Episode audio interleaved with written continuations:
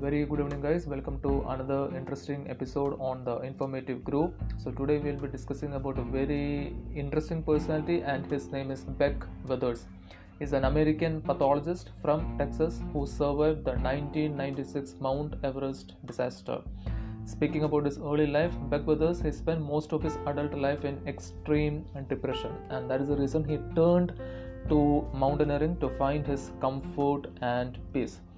In May of 1996, Beck Weathers was one of the eight clients uh, that was guided by Rob Hall uh, from Adventure Consultants for the Mount Everest expedition.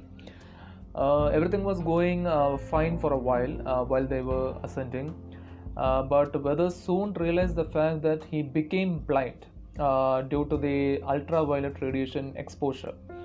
And when Robert Hall came to know about this particular situation, he advised Weathers to stay on the balcony. Balcony is like a 27,000 feet above sea level near to the uh, summit. He advised uh, Weathers to stay on the balcony until they go up and come down.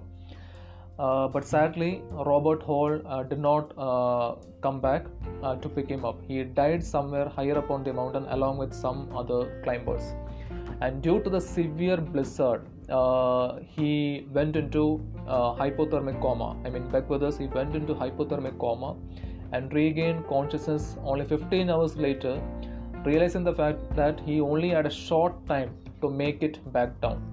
He somehow descended the mountain by himself, defying all odds. And this led to losing his right arm and left hand fingers as well. His nose was also black, his cheek was also black, and his nose has to be had to be reconstructed with the tissue from the ear. But Beck Weather soon became a symbol of resilience and determination. And this near death experience significantly improved him on the personal uh, front as well. He appreciated his life more than ever and started prioritizing his family as well and he soon became an inspirational speaker who spoke about the importance of perseverance, resilience, and human spirit. A book by the name Into Thin Air uh, really speaks about this particular ordeal, and there is also a film uh, by the name Everest, which was released in 2015, and uh, it was acted by Josh Brolin, and that too speaks about this particular ordeal. And now, Beck Weathers, his main hobby, passion is into flying, and he also finds comfort in creative activities like painting. So what is the lesson that you get to learn from uh, this sort of an uh, situation?